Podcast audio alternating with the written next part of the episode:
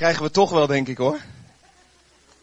Elke keer als ik lees als er iets van de hemel naar beneden komt, dan schrikt iedereen in de Bijbel. Zullen bij ons ook nog wel een beetje zijn, maar we oefenen vast, toch?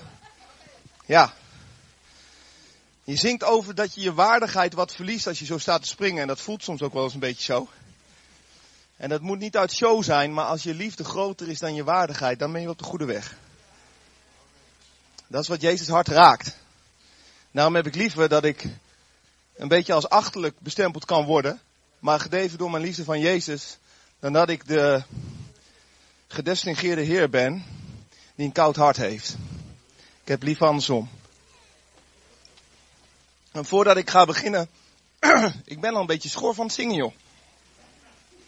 Ja, ik, uh, Chris, dank je wel, jongen, voor alles wat je me geleerd hebt. Want ik mag het woord van God brengen vandaag. En ik heb dat zo vaak met veel plezier gedaan. Maar het komt omdat ik wel jou heb zien doen.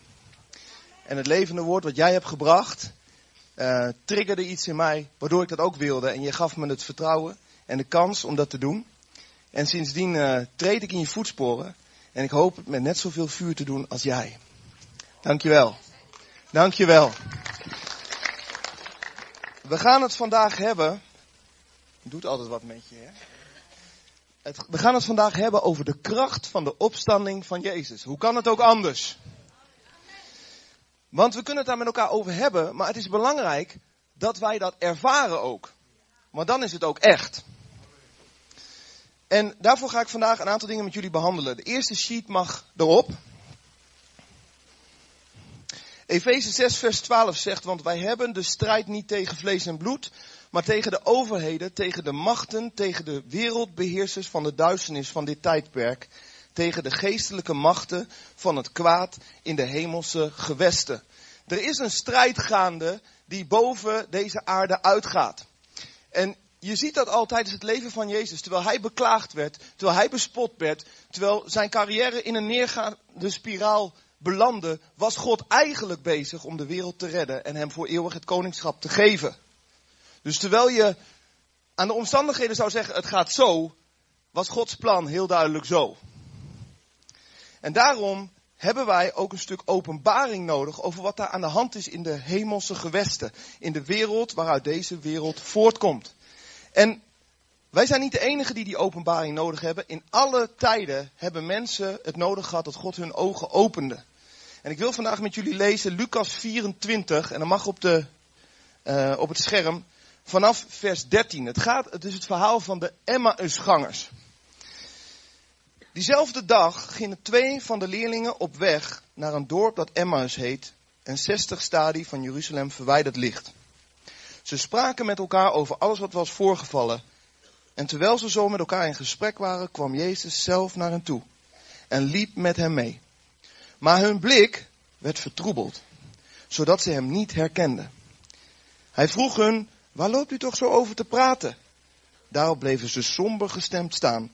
Een van hen, die Cleopas heette, antwoordde, bent u dan de enige vreemdeling in Jeruzalem die niet weet wat daar deze dagen gebeurd is? Jezus vroeg, wat dan? Ze antwoordden, wat er gebeurd is met Jezus uit Nazareth. Een machtig profeet in woord en daad, in de ogen van God en van het hele volk. Onze hoge priesters en leiders hebben hem ter dood laten veroordelen en laten kruiseligen. Wij leefden in de hoop dat hij degene was die Israël zou bevrijden. Maar inmiddels is het de derde dag sinds dit alles gebeurd is. En bovendien hebben enkele vrouwen uit ons midden ons in verwarring gebracht.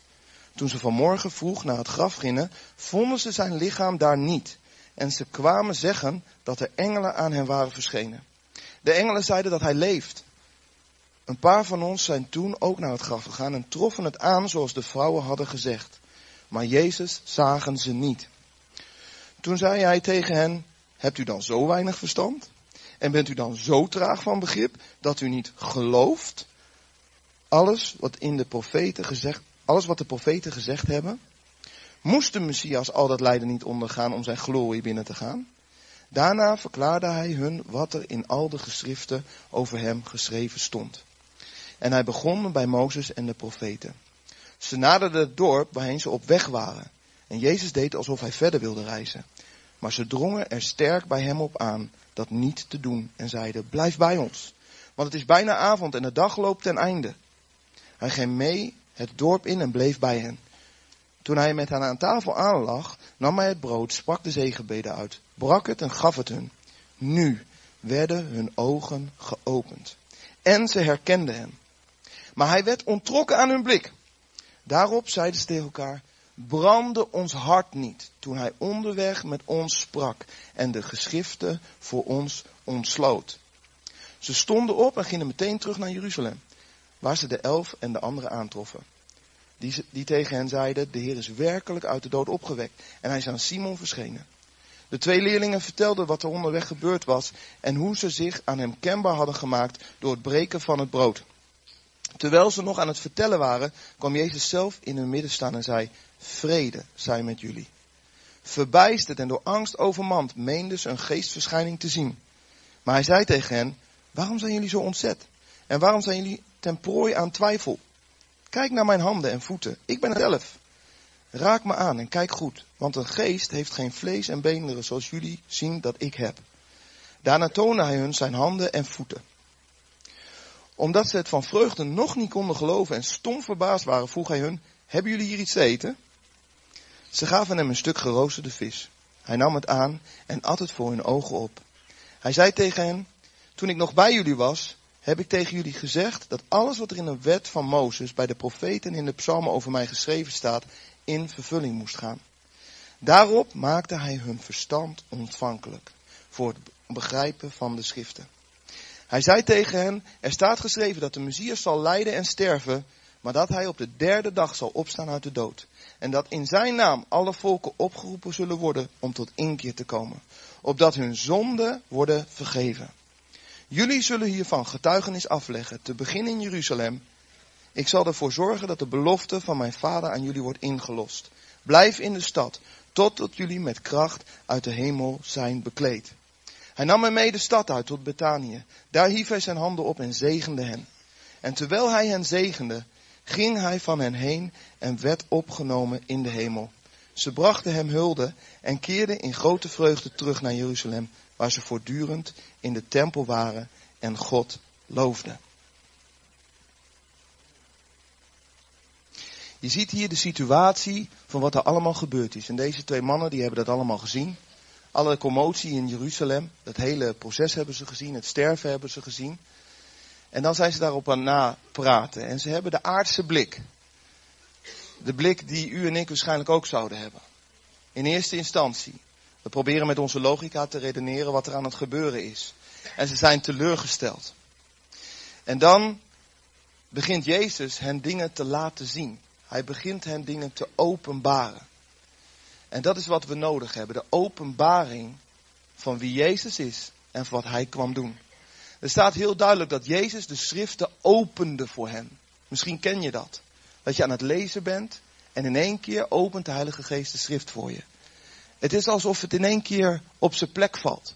Of je in één keer weet waarom het er staat. In plaats van de breiletters of het mooie verhaal, krijgt het een dimensie van boven deze aarde. Je krijgt een stuk openbaring. En we hebben dat allemaal nodig. Zelfs de twaalf die het meest met hem optrokken, hadden nodig dat hen geopenbaard werd wie Jezus was. Als je in Matthäus 16 kijkt, dan vraagt Jezus aan zijn discipelen, zijn twaalf, dus de, de, mensen die het meest met hem omgingen, vraagt hij, wie zeggen de mensen dat ik ben? En ze zeggen, de een zegt dat u een profeet bent, de ander zegt dat u Elia bent, de ander zegt dat u een oplichter bent. En dan vraagt Jezus, en wie zeggen jullie dat ik ben? En dan zegt in vers 16, Matthäus 16, zegt Petrus, u bent de Messias, de zoon van de levende God. Daarop zei Jezus tegen hem, gelukkig ben je, Simon Barjona, want dit is je niet door de mensen van vlees en bloed geopenbaard, maar door mijn Vader in de hemel. En ik zeg je, jij bent Petrus, de rots waarop ik mijn kerk zal bouwen, en de poorten van het dodenrijk zullen haar niet overweldigen.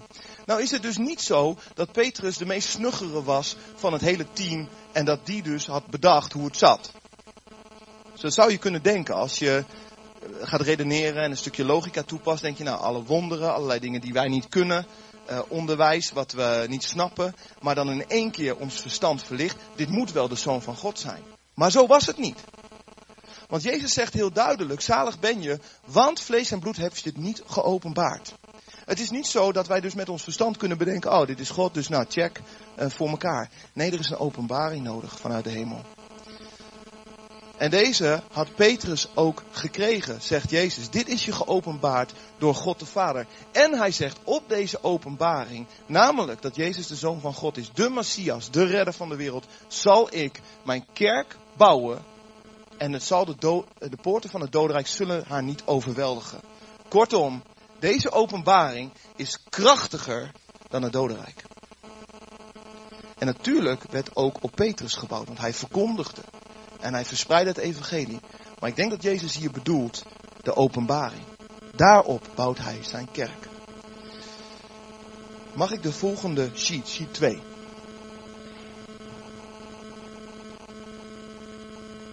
Hadden we die al gehad?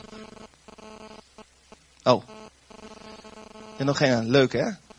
Hoe zou het tot toch zitten? En in één keer opent God ons verstand. Dan mag hij naar de volgende. Misschien herken je dat wel. Op het moment dat het woord van God geopend wordt. En je kent misschien God nog helemaal niet. Of je kent hem wel. Dan begint soms je hart te branden van binnen. Zijn mensen die dat herkennen? Als het woord van God gesproken wordt. Dat je denkt, man, hier gebeurt iets. Ik denk dat het, het gaat niet over het enthousiasme waarmee de prediker het brengt. Of hoe gelikt het allemaal is. Of hoe, hoe smooth de presentatie gaat. Het gaat erom dat de Heilige Geest iets aan het openbaren is van wat boven onze wereld is.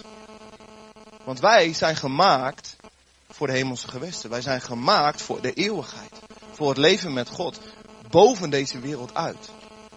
En op het moment dat Gods woord klinkt en de Heilige Geest begint dat woord te bevruchten en jij giet er geloof bij, dan begint je hart te branden. En dat is een teken dat de Heer dingen aan je aan het openbaren is. En dat gebeurde ook met deze twee Emmausgangers. Ze hadden de platte realiteit zeg maar gezien van wat er allemaal gebeurde. En Jezus liep naast hem, terwijl ze hem nog niet zagen. En hun hart begon te branden door de schriften die Jezus met hen deelde. Jezus begon ze eigenlijk als het ware nieuwsgierig te maken al naar hun bestemming. Waarvoor ze gemaakt zijn. En daarom begint je hart te branden.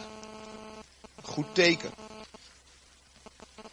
2 Korinthe 4 vers 18 zegt, wij richten ons niet op de zichtbare dingen, maar op de onzichtbare. Want de zichtbare dingen zijn tijdelijk en de onzichtbare zijn eeuwig. De zichtbare dingen waren, was de overheersing van de Romeinen op dat moment. En Jezus die steeds meer macht kreeg. En iedereen kreeg hoop dat ze bevrijd zouden worden van de onderdrukking van die tijd. Maar Jezus was bezig de onderdrukking uit de onzichtbare wereld, die eeuwig geldt en voor altijd, te overwinnen. En Jezus was bezig de sleutels van het dodenrijk te ontvangen en de dood te overwinnen, zodat onze eeuwigheid voor altijd met God zou zijn en niet zonder Hem. Jezus was dus niet bezig om het tijdelijke wat aangenamer te maken. Het was dus niet zo, deze wereld is aangetast door de zonde en ik ben Jezus en ik kom het wat vergoedelijken. Nee, ik kom het hele concept van de aarde op dit moment kom ik redden voor de eeuwigheid. Dat is wat Jezus aan het doen was. Want het onzichtbare is groter dan het zichtbare. Hebreeën 11 zegt, door geloof komen we tot het inzicht dat de wereld door het woord van God geordend is. Dat dus het zichtbare is ontstaan uit het niet zichtbare. Wat er in hemelse gewesten gebeurd is, heeft gevolgen voor hier op aarde. En dat is precies wat Jezus ongedaan kwam maken. Hij kwam de boel niet sussen op aarde, hoewel hij heel duidelijk wel de hemel liet zien op aarde. Maar hij kwam de hele aarde redden en iedereen die daarop is, voor altijd. Er is openbaring nodig om dat te gaan zien. Er is geloof nodig om dat te gaan zien. Als je die dingen niet hebt, dan zie je alleen wat nu voor ogen is. Maar God heeft ons gemaakt voor een blik tot in de eeuwigheid. En ik vind het niet zo makkelijk te begrijpen. Als ik over de eeuwigheid nadenk, uiteindelijk kan ik nog wel vrede hebben met dat het voor altijd doorgaat. Dat snap ik eigenlijk ook niet, maar op een gegeven moment kan ik me daarmee neerleggen. Alleen dat het nooit begon, snap ik echt niet. Dat snap ik echt niet. Er is geloof voor nodig. En een openbaring van God. Niet dat ik het helemaal snap door die openbaring, maar ik weet wie Jezus is. En ik weet wat hij kwam doen. Ze verwachten dat Jezus al koning zou worden op de aarde. En dit gebeurde niet. En toch werd hem alle macht gegeven in hemel en op aarde. Matthäus 28 zegt Jezus, aan mij is alle macht gegeven in de hemel en op aarde. En dat is realiteit. Terwijl de onderdrukking van de Romeinen op dat moment nog steeds doorging. Maar het is wel realiteit. Er is geloof voor nodig en openbaring voor nodig om dat te zien. Efeze 2 zegt, ook u heeft hij met hem levend gemaakt. Het gaat over ons. U, dat zijn wij. En met hem is Jezus. Ook u heeft hij met hem levend gemaakt. U die dood was de, door de overtredingen van de zonde. Waarin u voorheen gewandeld hebt over eenkomstige tijdperk van deze wereld. Overeenkomstig de wil van de, van de aanvoerder van de macht in de lucht. Van de geest die nu werkzaam is in de kinderen van de ongehoorzaamheid onder wie ook wij allen voorheen verkeerden in de begeerte van het vlees, door de wil van het vlees en de gedachten te doen. En we waren van nature kinderen des toorns, even als de anderen. Wat een academische zinnen, schrijft die man. Maar wat, wat hij eigenlijk zegt, is dat we dood waren door de zonde. Onze zonde brengt scheiding tussen God en ons. Overeenkomstig het tijdperk van deze wereld. Het tijdframe waarin deze wereld zit, is het tijdframe dat we nog sterfelijk zijn. Het tijdperk dat de tegenstander nog heerst hier op aarde. Het tijdperk dat we allemaal dood, geestelijk dood, geboren worden.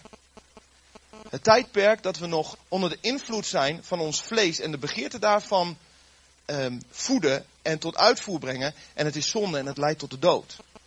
Maar, zegt vers 4, maar God, die rijk is in barmhartigheid, heeft ons door zijn grote liefde, waarmee hij ons lief gehad heeft, ook toen wij dood waren door de overtredingen, met Christus levend gemaakt. Er is dus een einde aan de dood. Uit genade bent u zalig geworden. En heeft ons met hem opgewekt en met hem in de hemelse gewesten gezet in Christus Jezus. Opdat hij in de komende eeuwen de alles overtreffende rijkdom van zijn genade zou bewijzen door de goede tierenheid over ons in Christus Jezus. Want uit genade bent u zalig geworden door het geloof en dat niet uit u. Het is een gave van God. Niet uit werken, opdat niemand zou roemen. Want wij zijn zijn maaksel, gesapen in Christus Jezus, om goede werken te doen, die God van tevoren bereid heeft. Opdat wij daarin zouden wandelen. Om deze dingen, wat hier geschreven, dit ga ik wat nader met u ontrafelen. Om deze dingen um, te kunnen pakken die hierin staat, moeten we een aantal dingen uit geloof, door geloof, als waarheid in ons leven laten zakken. We hebben het over de opstandingskracht van Jezus hier en nu in ons leven. En een aantal waarheden uit dit stuk moeten we omarmen door ons geloof, zodat het een plek krijgt in ons leven. Mag ik de volgende sheet, nummer 3. Het eerste wat er hier gezegd wordt, principe 1, is dat je uit genade zalig bent geworden. Het is de genade van God. Het is aan zijn kant begonnen. Het is van zijn kant geïnitieerd. Hij was degene die als eerste goed ging maken. Ondanks dat hij geen schuld heeft aan de breuk. Het is een puur cadeau van hem. En in Jesaja 55 wordt dit nieuwe verbond, deze nieuwe afspraak die God met ons wil maken, wordt al voorspeld. En in vers 6 staat, zoek de Heere terwijl hij nog te vinden is. Roep hem aan terwijl hij nabij is. Laat de goddeloze zijn weg verlaten. De man van ongerechtigheid zijn gedachten. Laat hij zich bekeren tot de Heer, dan zal hij zich over hem ontfermen tot onze God, want hij vergeeft veelvuldig. Want mijn gedachten zijn niet uw gedachten. En uw wegen zijn niet mijn wegen, spreekt de Heer. Want zoals de hemel hoger is dan de aarde, zo zijn mijn wegen hoger dan uw wegen. En mijn gedachten dan uw gedachten. Met andere woorden, God is genadiger dan jij denkt.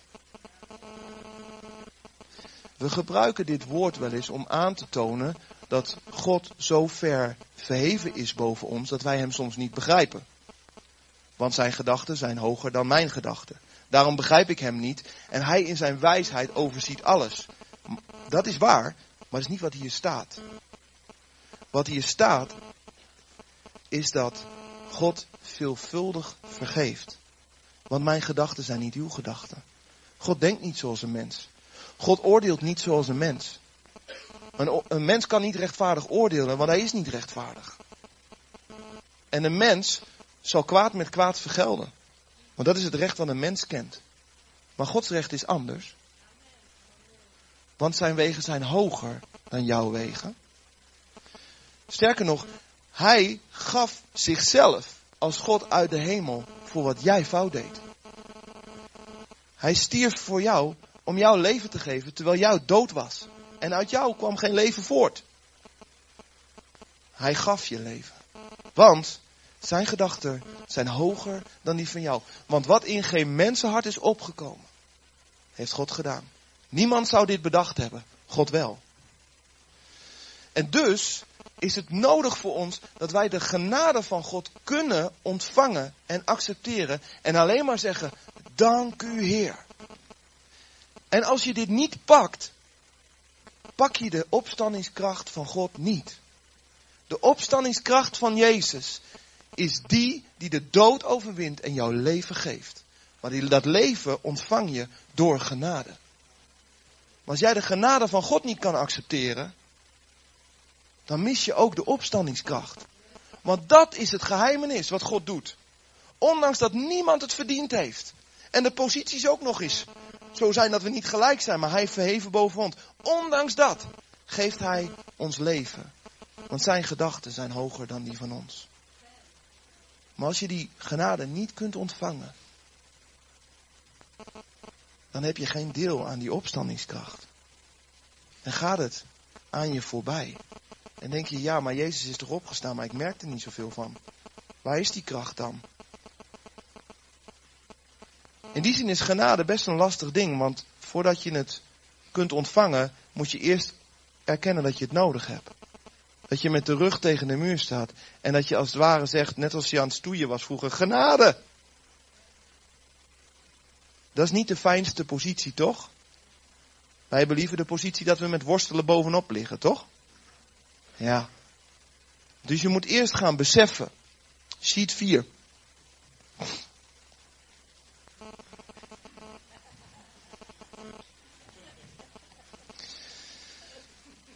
Eerste principe is genade. Tweede principe, we moeten in waarheid wandelen met God.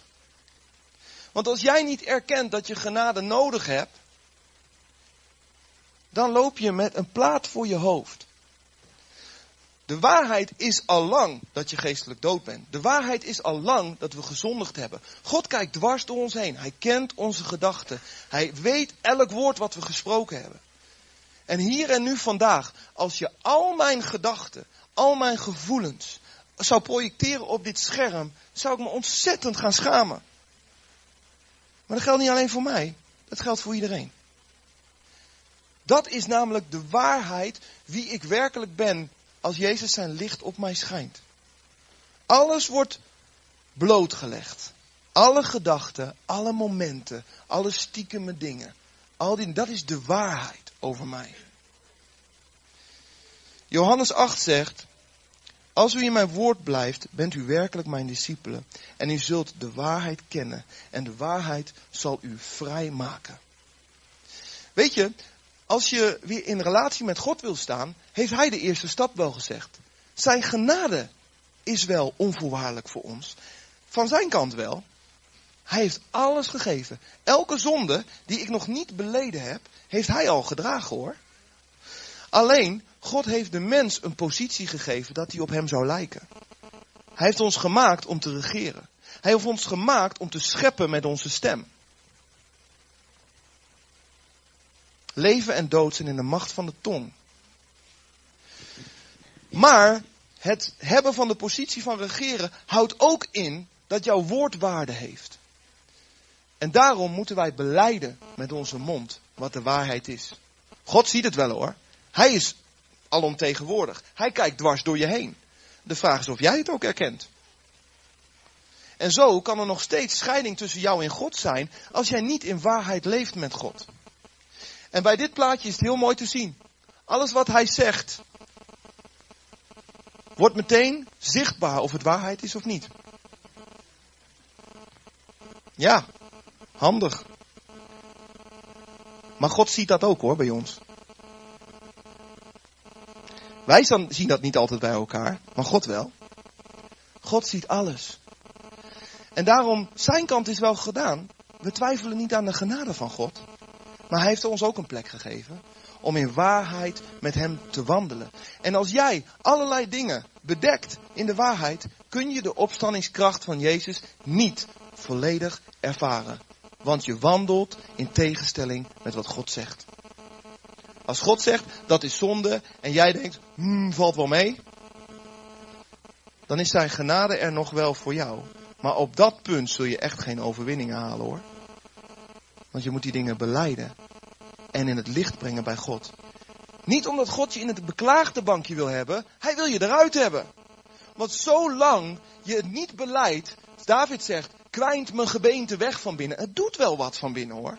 En God wil ons juist uit de beklaagde bank hebben. Want de tegenstander die nu nog heerschappij voert, zit je constant aan te klagen. En jij met jouw macht zegt nee, dat hoeft niet. Want je hebt een hoge positie van God gekregen. Maar wat God wil, is dat je in lijn met Hem komt. In de waarheid. Van zijn kant is het goed. Nu van jouw kant nog. En dan zul je denken, ja maar hoe weet ik het dan allemaal? Want ik weet toch helemaal niet allemaal wat ik allemaal goed en fout doe. Nee, weet ik ook niet. Maar, Johannes 16 zegt dat de Heilige Geest komt. En dat wij relatie met Hem mogen hebben. En Hij spreekt tot ons over de dingen. Wanneer Hij komt, zal Hij de wereld duidelijk maken wat zonde, wat gerechtigheid en oordeel is. Spreekt hier over oordeel. Ik wil dat iedereen heel goed luistert wat hier over oordeel wordt gezegd. Zonde, dat ze niet in mij geloven. Oké, helder.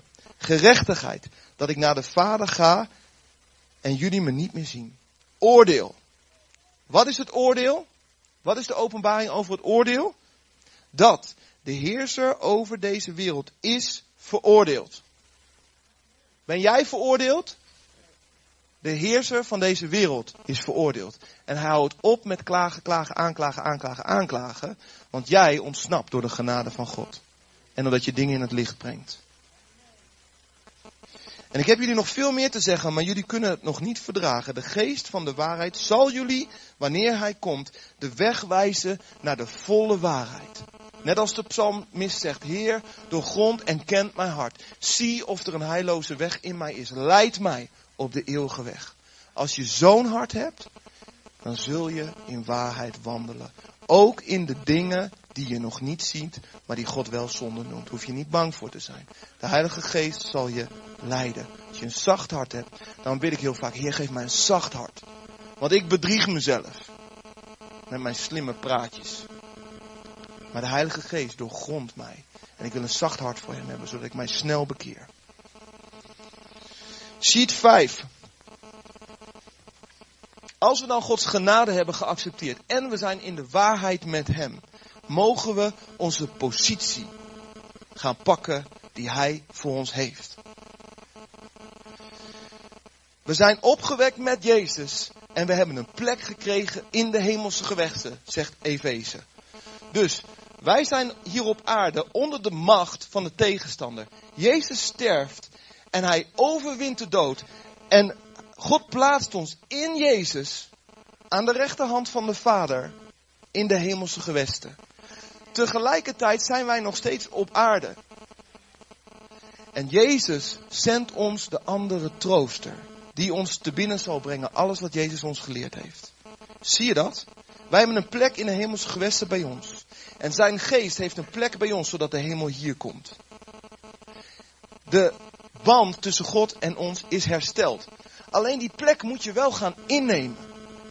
Want God heeft je hem gegeven. Je hebt een plek in de hemelse gewesten. In Jezus. Bij de Vader. En Jezus legt niet zomaar aan de kant wat jij zegt en wat jij bidt. Want hij bidt en pleit bij de troon van de Vader, net als de Heilige Geest voor ons doet. Maar jij mag diezelfde plek innemen.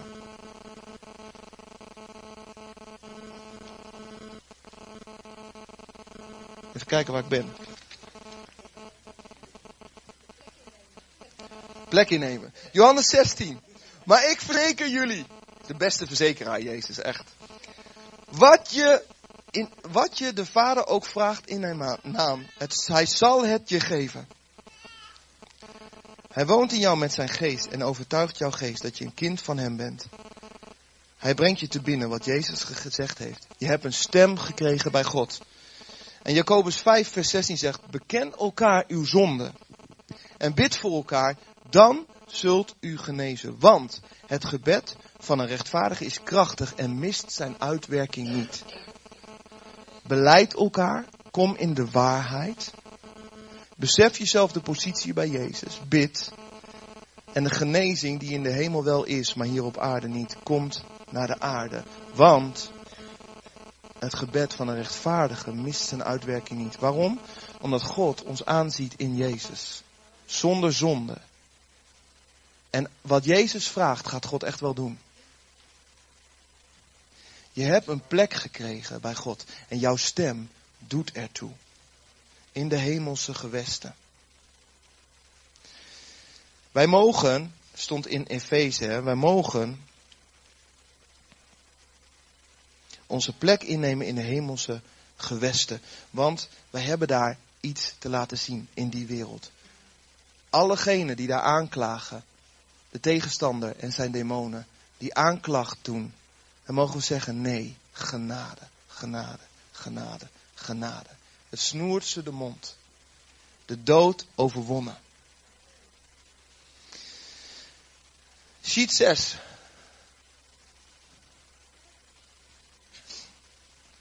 Met onze handen Gods liefde laten zien. Dat is 4. Want we zijn gemaakt om goede werken te doen. Zijn, worden we dan gered door die goede werken? Nee, je krijgt je redding uit genade, zodat niemand zichzelf op de borst zou kloppen. Zeg, ik heb het gedaan. Maar je bent wel gemaakt om goede werken te doen, die van tevoren voorbereid zijn door Jezus. Waarom heeft hij die dingen voorbereid? God heeft ons gemaakt gelijkend op Hem. Wij zijn reproducties van wie God is. En God gaf ons de opdracht, regeer en laat de hele aarde mijn heerlijkheid zien door wie jullie zijn. En dat plan blijft precies hetzelfde. Alle dingen die God bedacht heeft dat Hij zou doen, daar wil Hij ons bij betrekken. En Hij heeft dus voor ieder van ons de goede werken klaar liggen, met als doel dat wij daarin zouden wandelen, met als doel dat wij op Hem zouden lijken, ten uitvoer brengen wat Hij wilde. En deze goede werken gaan een flinke slag toebrengen aan het Rijk der Duisternis, wat hier op aarde probeert te regeren. Want aan Jezus is gegeven alle macht in de hemel en op aarde. Maar er zijn wel een aantal dingen voor nodig. En we moeten wel gaan wandelen in deze dingen. In Matthäus 28 zegt Jezus, mij is alle macht gegeven in de hemel en op de aarde. Ga dus op weg en maak alle volken tot mijn leerlingen door hen te dopen in de naam van de Vader, de Zoon en de Heilige Geest. En hun te leren dat ze zich moeten houden aan alles wat ik jullie opgedragen heb. En houd dit voor ogen, ik ben met jullie, alle dagen, tot de voltooiing van deze wereld. Marcus 16, vers 15. En hij zei tegen hen, trek heel de wereld rond en maak aan ieder schepsel het goede nieuws bekend. Wie gelooft en gedoopt is, zal worden gered. Maar wie niet gelooft, zal worden veroordeeld.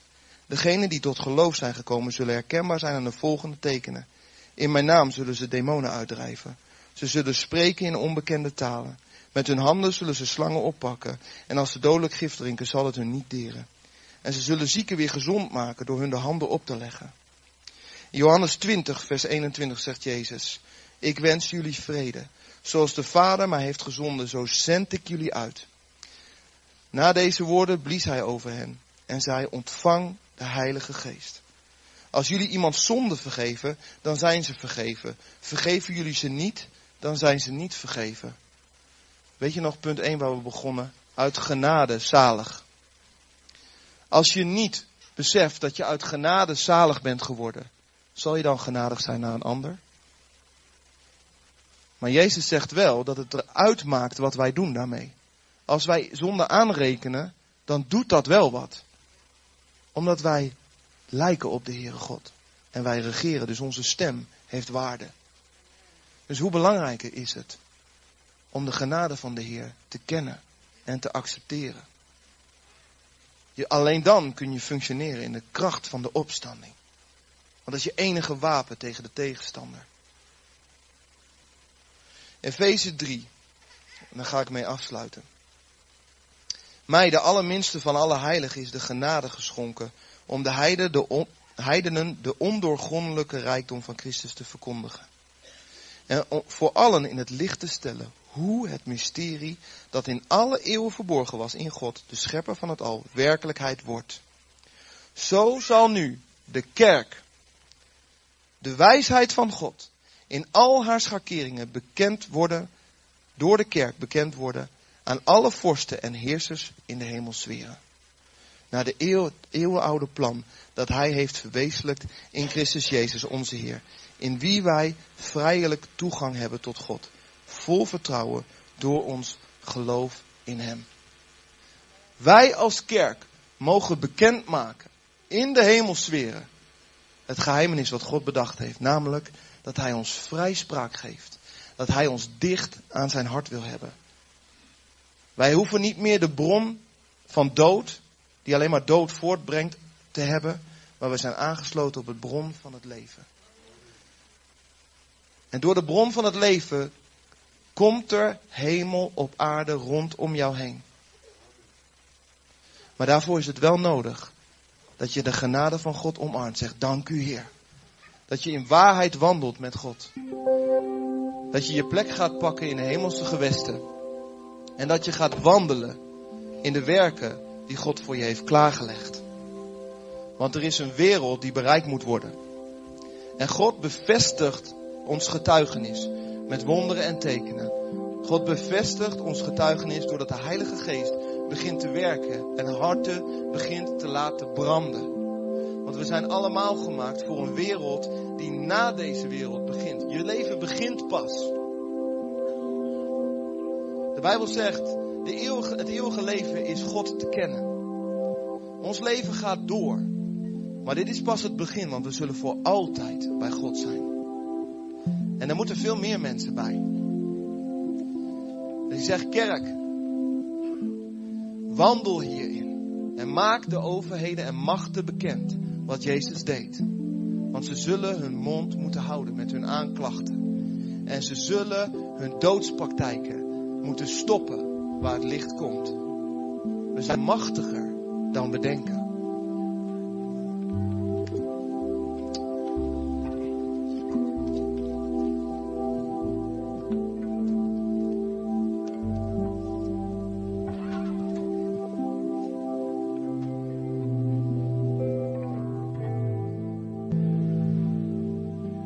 staan. Dan gaan we zingen wat mij dierbaar was, wat ik vinden zou. Want het is uw wens, Jezus, dat wij u steeds beter leren kennen, Jezus.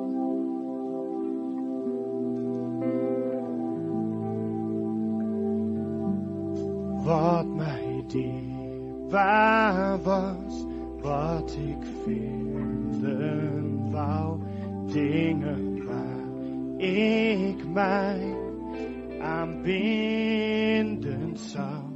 Alles wat ik zocht, kennis, macht of geld, heeft geen waarde meer.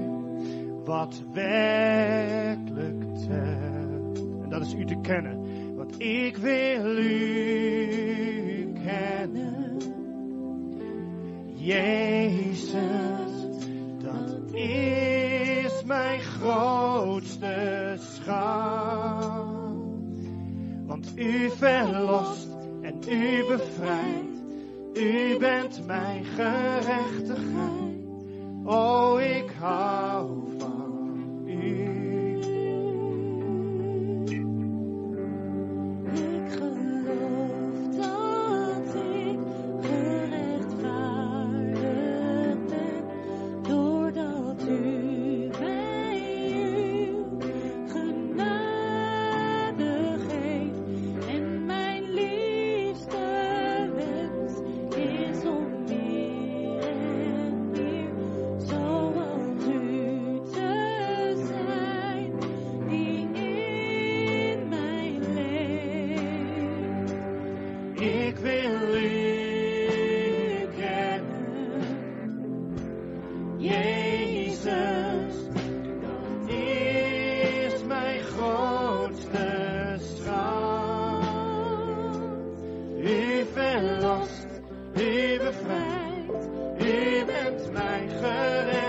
gerechtigheid.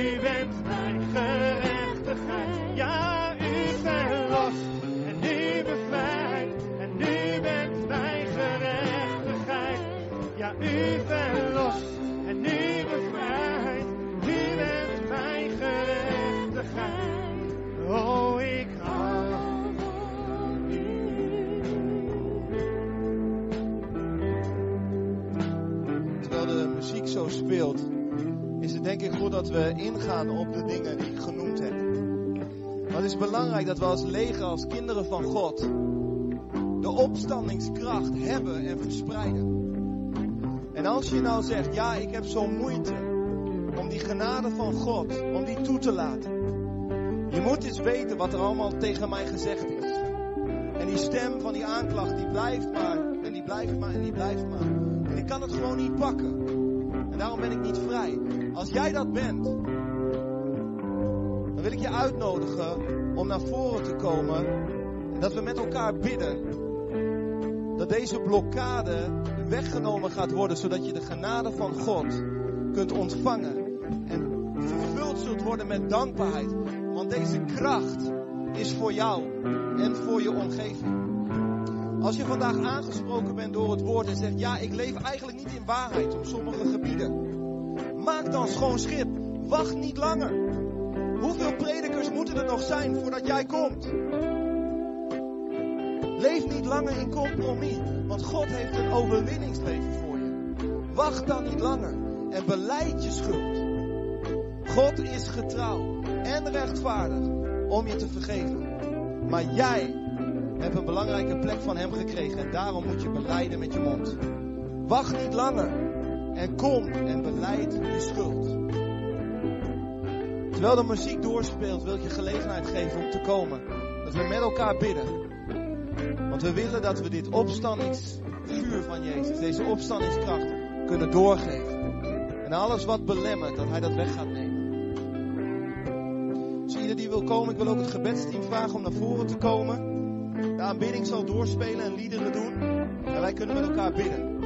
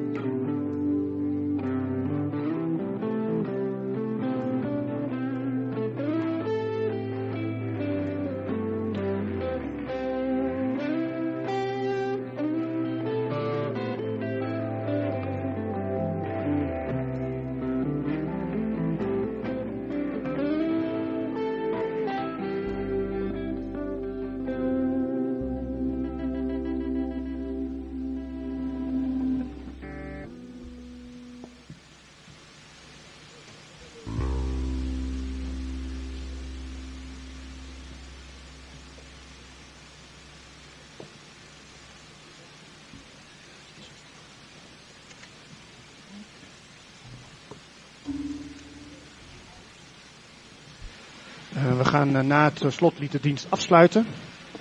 En eh,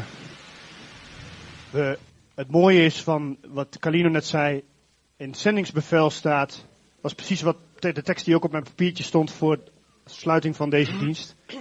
Mij is gegeven alle macht, en niet mij, maar Jezus is gegeven alle macht in hemel en op aarde.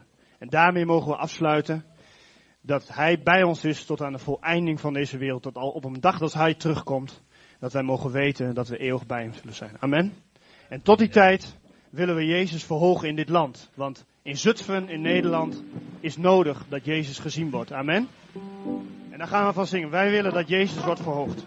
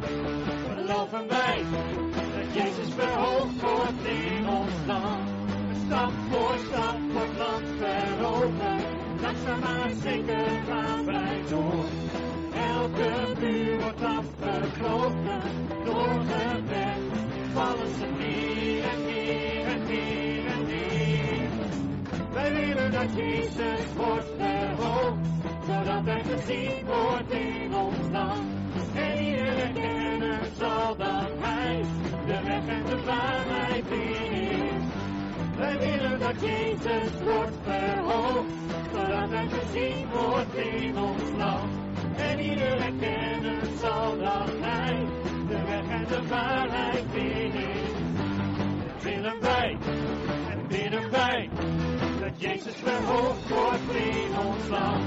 Dit willen wij, geloven wij, dat Jezus verhoogd wordt in ons land. De stap voor stap